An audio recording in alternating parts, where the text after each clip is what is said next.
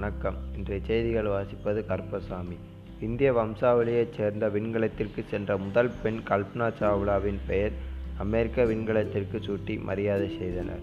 NEET தேர்வின் பயத்தால் மாணவர்களை தற்கொலை அதிகரித்து கொண்டு வருகிற நிலையில் தற்போது மூன்று மாணவ செல்வங்கள் தங்கள் உயிர்களை மாய்த்து கொண்டனர்.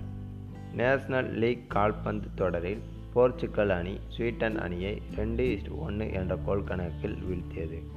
ஹெனிபில் குட்பின் செலுலாய்ட் என்பவர் ஆயிரத்தி எண்ணூற்றி தொண்ணூற்றி எட்டாம் ஆண்டு செப்டம்பர் பதிமூணாம் தேதி புகைப்படச் சுருளை கண்டுபிடித்தார். பெட்ரோல் விலை உயர்ந்து கொண்டிருந்த நிலையில் தற்போது பெட்ரோலின் அதிரடி விலை குறைப்பு.